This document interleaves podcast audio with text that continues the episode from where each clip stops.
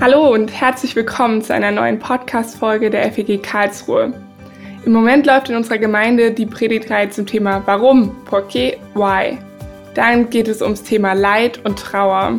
In unserer begleitenden dreiteiligen Podcast-Reihe möchten wir ein paar Aspekte davon vertiefen.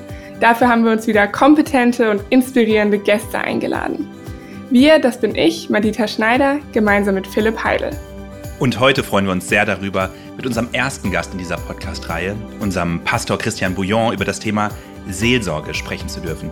Schön, dass du da bist, Christian. Ja, hallo auch von meiner Seite.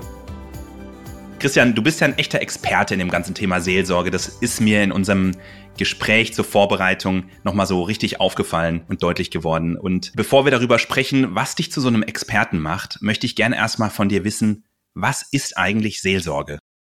Ja, gerne. Also Seelsorge ähm, kann man bestimmen als zwischenmenschliche Begegnung und Begleitung im Horizont des christlichen Glaubens zur Stärkung der Glaubens- und Lebensgewissheit von Menschen. Also vielen Dank für die Definition. Ich glaube, da kann man nochmal zurückspulen und sich die auch tatsächlich nochmal anhören. Ähm, was ist denn so Seelsorge im Kontext einer Gemeinde? Wie sieht das denn im Normalfall so aus? Was versteht man denn so in der Praxis darunter und welche, ich sage jetzt mal, Themen fallen denn da so in der Gemeinde drunter im Normalfall? Mhm, das ist sehr, sehr vielschichtig, je nachdem, was Menschen gerade in ihrer konkreten Lebenssituation und Glaubenssituation beschäftigt. Tatsächlich habe ich eine Definition vorgestellt, die nicht das ganz hohe Format bedient, wo also sehr voraussetzungsreich größere Lebenskrisen immer im, im Rahmen der Seelsorge dann bearbeitet werden, sondern mir ist wichtig, und das wird in der Definition auch sichtbar, ähm, dass auch Begegnungen zum Beispiel von Gemeindemitgliedern, die sich aus dem Alltag und über ihren Glauben erzählen, eine seelsorgliche ähm, Komponente und Qualität gewinnen können. Und wenn ich das so beschreibe, merkst du das Gespräch im Gemeindefoyer, das Gespräch mit einer Jugendlichen nach der Jugendstunde, aber selbstverständlich auch das Gespräch von Trauernden, die einen lieben Menschen verloren haben oder von Menschen, die im Krankenhaus besucht werden. Ähm, es geht im Wesentlichen darum, Menschen zu begegnen, vielleicht auch manchmal zu begleiten, begleiten über einen längeren Zeitraum und mit ihnen über Leben und Glauben ins Gespräch zu kommen und sie darin auch zu unterstützen. Also, dass sie einen Zuhörer haben, dass sie das Gefühl haben, nicht ganz alleine unterwegs zu sein. Es geht nicht unbedingt um Beratung, und das kann es auch sein, aber ich habe ja gesagt, Begegnung und Begleitung. Und das ist niederschwelliger, wie du merkst. Und von daher sind es auch sehr viele Situationen. Das heißt im Prinzip, im normalen Gemeindeleben passiert Seelsorge eigentlich automatisch und in jedem Gespräch, in jeder Begegnung eigentlich. Es ist nicht irgendwas Hochgestochenes, wo man erstmal in irgend, zu irgendeinem Team gehen muss, beziehungsweise wo man irgendeinen besonderen Dienst machen muss, sondern jeder Austausch, der, ich sage jetzt mal, über die Oberfläche hinausgeht oder unter die Oberfläche geht, ist tatsächlich Seelsorge. Ja, wenn es im Horizont des christlichen Glaubens stattfindet, würde ich sagen, diese Gespräche, die du beschreibst, haben auch eine seelsorgliche Qualität oder Komponente. Natürlich gibt es das andere auch. Wir haben ja ein Seelsorgeteam in der Gemeinde und es gibt natürlich Situationen, wo auch jemand sagt, hier, ich, ähm, ich brauche gerade jemanden, ich möchte gern was, was klären vor Gott oder ich möchte auf einen Konflikt in meiner Familie schauen. Da gibt es so ganz konkrete Beratungsanfragen. Aber äh, mir ist tatsächlich wichtig, es gut erfasst, dass sich auch im Gemeindeleben häufiger Seelsorge ereignet, als äh, wir das vielleicht annehmen würden. Von daher finde ich spannend, dass ihr mich eingeladen habt, weil ich äh, gerne ähm, die Gemeinde und unsere Freunde auch motivieren äh, würde, auf die seelsorgliche Qualität äh, unserer Begegnungen zu achten. Und da, da sehe ich sehr viel Potenzial. Ich sehe auch vieles, was schon geschieht, was überhaupt nicht als Seelsorge wahrgenommen wird, wo ich aber sagen würde, es hat seelsorgliche Aspekte und seelsorgliche Qualität. Jetzt haben wir kurz darüber gesprochen, was Seelsorge bedeutet. Und ein Teil von deiner Arbeit ist ja genau das, mit Menschen einfach auch sprechen. Ich habe am Anfang gesagt, du bist ein Experte äh, wirklich für dieses Thema und will dich einfach mal fragen, in welchen Aspekten außer diesem normalen Austausch auch unter Gemeindemitgliedern ist denn der Aspekt Seelsorge bei dir im Leben bisher aufgetreten? Wo bist du da aktiv aktuell oder auch gewesen? Und was macht dich aus meiner Sicht zumindest zu so einem Experten? Ich habe begleitend zu meinem ersten Pastorendienst in Wuppertal Ausbildung gemacht äh, bei der Deutschen Gesellschaft für Pastoralpsychologie zum Seelsorger nach den Standards dieser Gesellschaft. Und dafür war ich in Krankenhäusern und Altenheimen unterwegs als Krankenhausseelsorger und habe das, was ich da an Erfahrung gesammelt habe, mit Supervisoren und mit einer Lerngruppe reflektiert. Dazu kommt natürlich, dass ich auch damals schon im pastoralen Beruf natürlich Seelsorgeanfragen hatte und Seelsorgegespräche, die ich auch ja im Zuge dieser Ausbildung noch mal ein Stück reflektieren konnte und durfte. Und ich habe dann später an der Theologischen Hochschule in der Pastorenausbildung des Bundes Freie Evangelischer Gemeinden auch Pastoren auf die Aufgabe vorbereitet, später Seelsorger zu sein. Das war im Bachelor- und Masterformat, sowohl im Bachelor- als auch im Masterkurs, habe ich Vorlesungen gehalten zur Seelsorge, zur Geschichte der Seelsorge, zu herausfordernden Fragen in der Gegenwart zur Seelsorge und zur Seelsorgetheorie als allgemein. Und dazu kam, dass auch Studierende zu mir gekommen sind und für sich als Studierende nach Seelsorge gefragt haben. Natürlich auf freiwilliger Basis. Ja, und heute bin ich wieder Pastor und ähm, auch hier begegnet mir im Pastorenberuf natürlich, begegnen mir Anfragen, dass das Menschen mich nach Seelsorge unmittelbar anfragen. Und darüber hinaus begleite ich als Arbeitsfeldleiter für das Arbeitsfeld am Menschen auch den Bereich Seelsorge in unserer Gemeinde. Du hast also Seelsorge wirklich aus vielen verschiedenen Perspektiven, sowohl in der Lehre, als, als Lernender, als Lehrer, wahrscheinlich auch als Empfangender, als Gebender erlebt und hast sicherlich da ja viel Bewegendes und Berührendes ähm, erlebt. Und du hast ja gerade selber gesagt, dass du jetzt wieder Pastor bist, bei uns natürlich. Welchen Part oder welche Prio nimmt denn Seelsorge so in deinem Arbeitsalltag im Laufe so einer Woche als Pastor ein? Mhm. Das ist ähm, sehr, sehr unterschiedlich, weil ich ja nicht steuere, wie Menschen sozusagen auf mich zukommen, sondern es passiert einfach und das dann in manchen Wochen tatsächlich mehr. Ähm, gibt auch Wochen mit, mit mehreren, auch expliziten Seelsorgegesprächen. Es gibt aber auch Wochen, wo, wo solche nicht angefragt sind. Und dann achte ich natürlich drauf, wie ich es vorhin beschrieben habe, dass auch jede Begegnung ähm, es erfordert, zu versuchen, den Menschen so wahrzunehmen, wie er zu mir kommt. Und ähm, da ergeben sich natürlich auch schon mal Gespräche über die Lebens- oder Glaubenssituation. Genau, jetzt am Sonntag erzählte mir eine Frau, dass sie gerade sehr viele Todesfälle in der, in der Verwandtschaft und im Freundeskreis hat. Und das sind äh, Situationen, die, die auch diesen seelsorglichen Aspekt haben. Würdest du sagen, für ein Seelsorgegespräch, auch völlig ungeplant, hast du immer Zeit, lässt du dich immer stoppen in den anderen Aufgaben? Das geht tatsächlich nicht. Also ich habe ja feste Termine, ich muss äh, Sitzungen leiten und tue das auch gerne. Und da, da muss ich eben gucken, da muss ich auch anwesend sein. Da kann ich nicht, nicht sagen, ich, ich komme jetzt mal nicht. Äh, da sitzen 17 andere und warten auf mich. Das muss gut geplant sein, wenn das jetzt mehr Zeit in Anspruch nimmt. Und ansonsten versuche ich einfach in den Gesprächen nicht nur die Sachebene einer Anfrage zu hören, sondern eben auch die Person zu sehen. Und wenn sich das ergibt, dann kann man sich ja auch nochmal verabreden. Man merkt, das hat jetzt irgendwie eine Tiefe angerissen, die können wir jetzt aber gerade nicht aufgreifen. Dann kann man sich natürlich auch nochmal verabreden. Freiwillig. Das will ja auch nicht jeder. Das kann, kann ich auch gut verstehen. Hm. Ich kann mir vorstellen, dass die Seelsorgegespräche vielleicht, ja, je nachdem, um was es halt geht, mit auch zu den herausforderndsten Dingen in deinem Beruf zählen, aber wahrscheinlich gleichzeitig auch irgendwie dann wiederum zu den berührendsten, oder?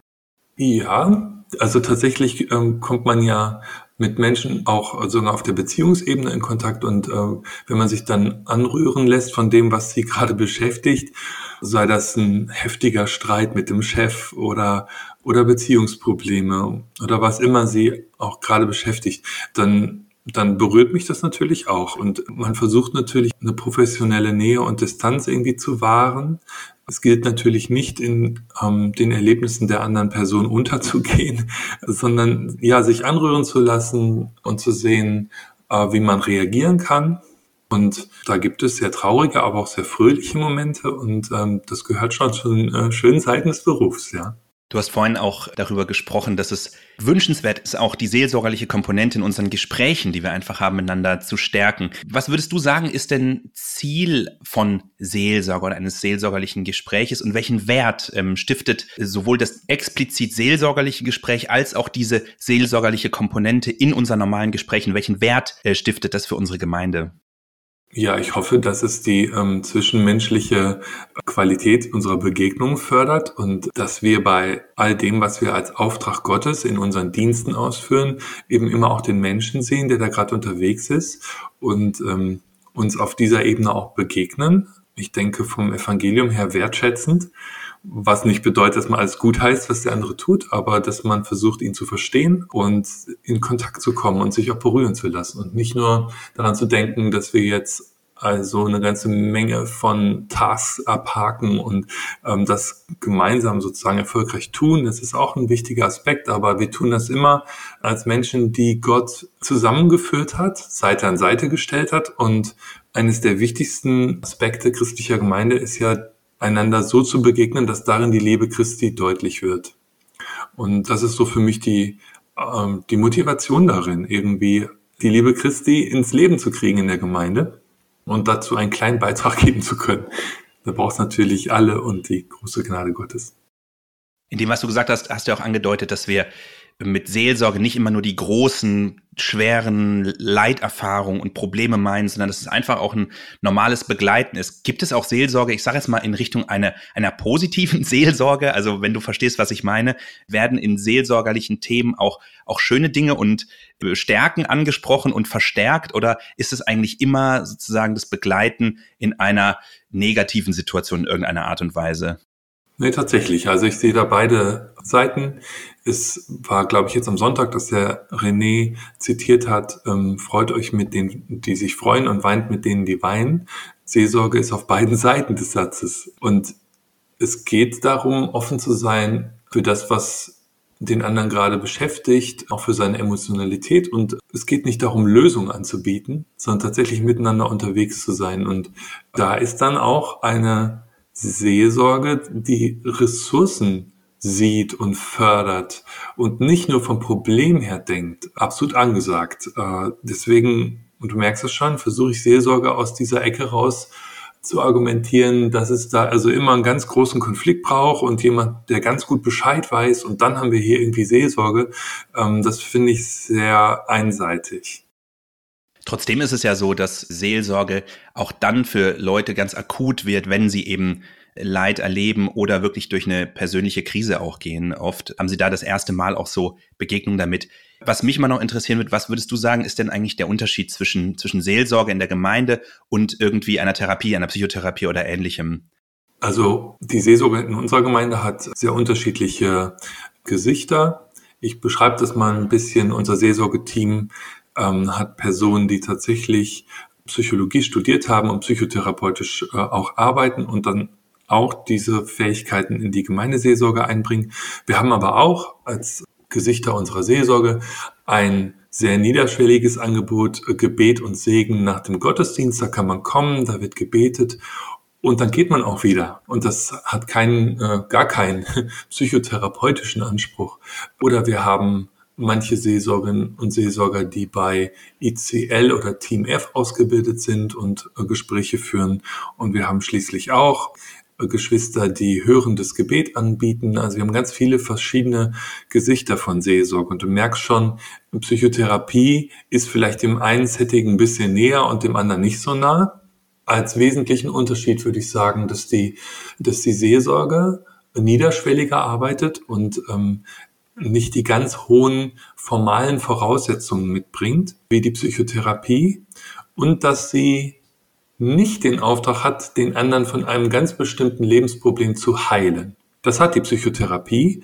Therapeio steckt ja in dem Wort drin, ja, heißt heilen. Psyche ist die Seele.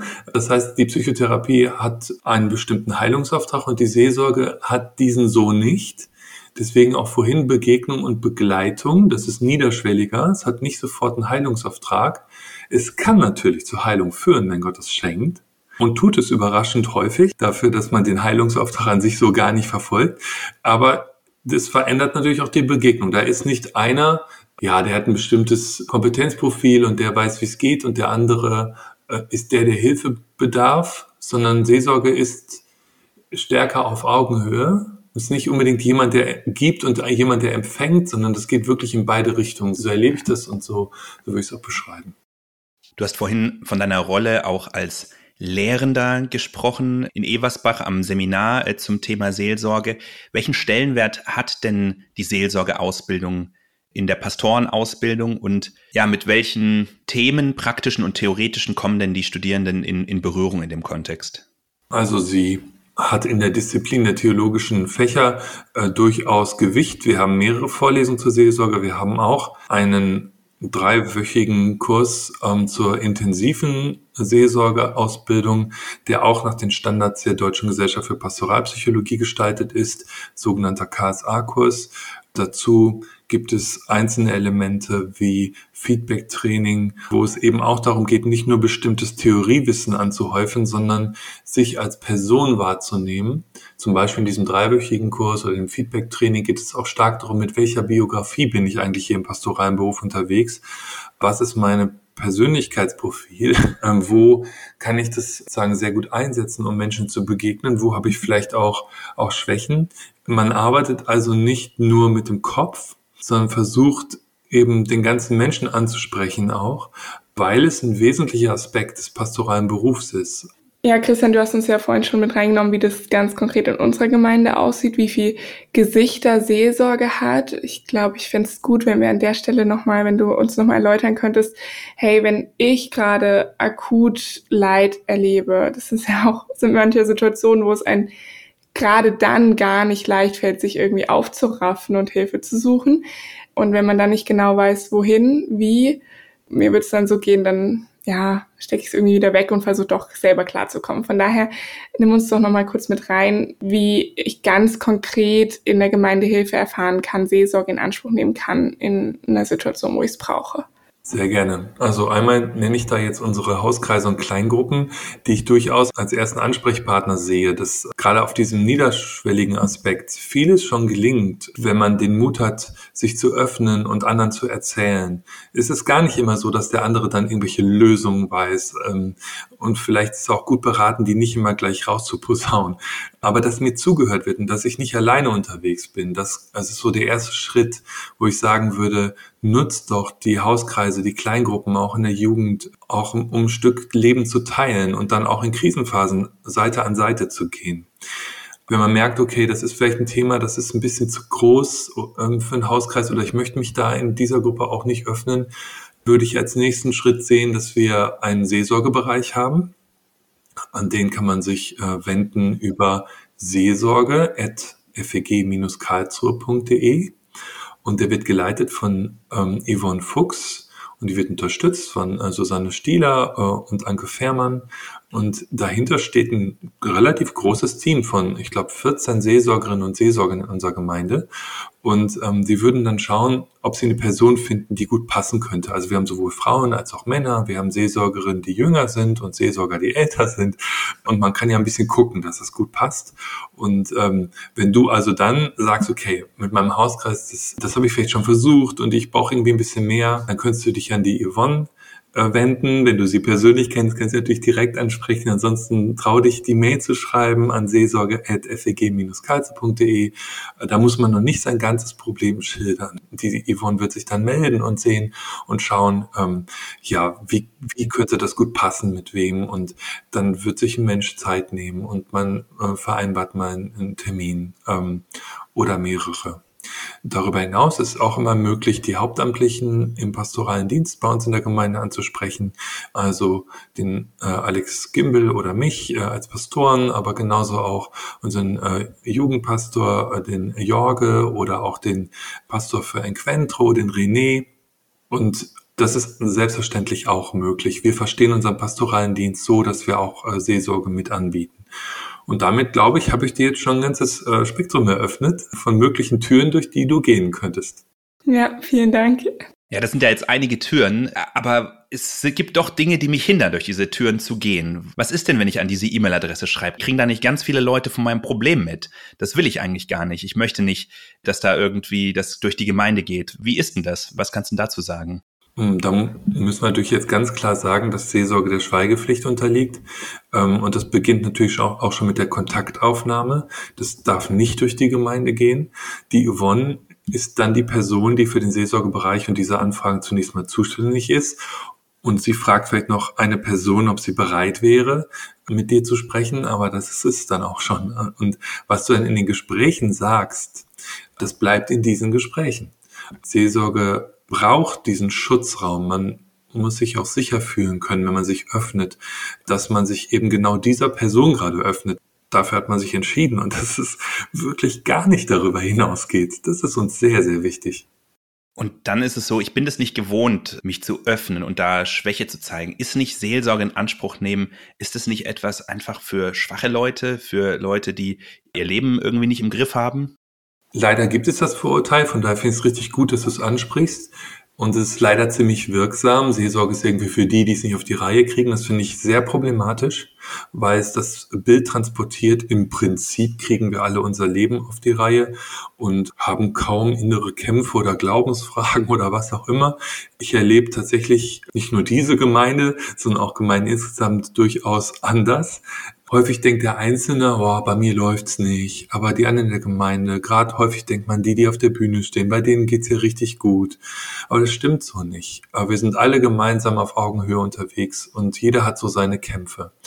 Und deswegen finde ich, ist es eine Stärke zu sagen, hier, da würde ich gerne mal mit jemandem drüber reden. Das finde ich überhaupt nicht schwach, sondern ich finde, das ist stark, dass man sich aktiv sozusagen auf den Weg macht, um nicht alleine zu sein mit manchen Fragestellungen und jemand zu finden, der zuhört. Und du merkst, ich drehe es genau um. Ich würde sagen, ja, sich nicht in sich zurückzuziehen und sich einzuigeln, sondern aktiv nach Menschen zu suchen, mit denen man etwas teilen kann, finde ich eine Stärke. Etwas, das mich daran hindern würde, durch so eine Tür zu gehen, ist das Gefühl, dass mir eh niemand mit meinen Problemen wirklich helfen kann oder mich versteht. Warum sollte das ausgerechnet in der Seelsorge passieren? Mhm. Ich kann nicht versprechen, dass es hilft. Es ist die Hoffnung, dass es so ist. Aber versprechen sollte man das nicht. Es ist so, dass es aus meiner Sicht sehr wertvoll ist, wenn dir jemand präsent und wertschätzend zuhört. Auch wenn er nicht die Antworten liefert auf deine Fragen, bist du in dem Moment schon mal nicht mal mehr allein. Ich habe oft die Erfahrung gemacht, dass Menschen zu mir gekommen sind, haben ihre Situation beschrieben, ich habe zugehört, ähm, habe vielleicht hier und da, um mitzukommen und auch mal eine Rückfrage gestellt, aber im Wesentlichen würde ich sagen, habe ich nicht viel mehr gemacht, als einen Raum zu öffnen, wo die Person sein konnte und versucht ihr gut zuzuhören. Und am Ende hat die Person gesagt, hey, Christian, ist mir voll geholfen. Und ich glaube, dass, dass wenn man einem anderen Menschen seine Situation darstellt, dann sortiert man oft schon seine Lebenssituation. Man muss sie ja in dem Moment darstellen. Man gewinnt auch Wörter und Begriffe für seine eigenen Emotionslagen und für das Wirrwarr, was man manchmal so wahrnimmt im Alltag.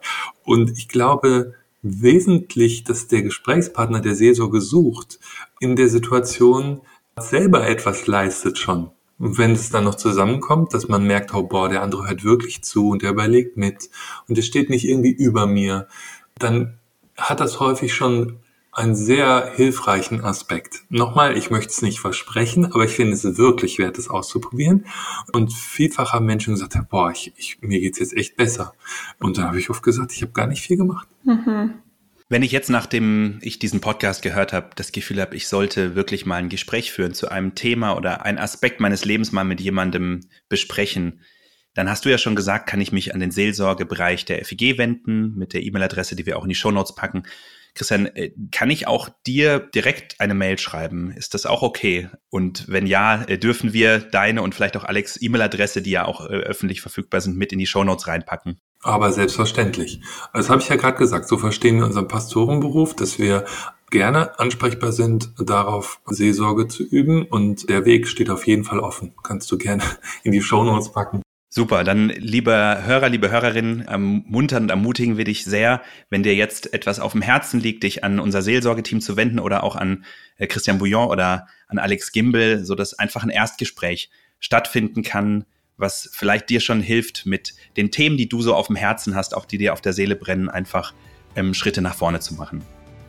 Danke, Christian, dass du dir die Zeit genommen hast, mit uns über das Thema zu sprechen, auch über Vorbehalte, die es in Bezug auf Seelsorge gibt, aber auch was dein Weg auch war, so hin zur Seelsorge, auch als Lehrer für die Seelsorge und jetzt bei uns als Pastor. Ja, total gerne.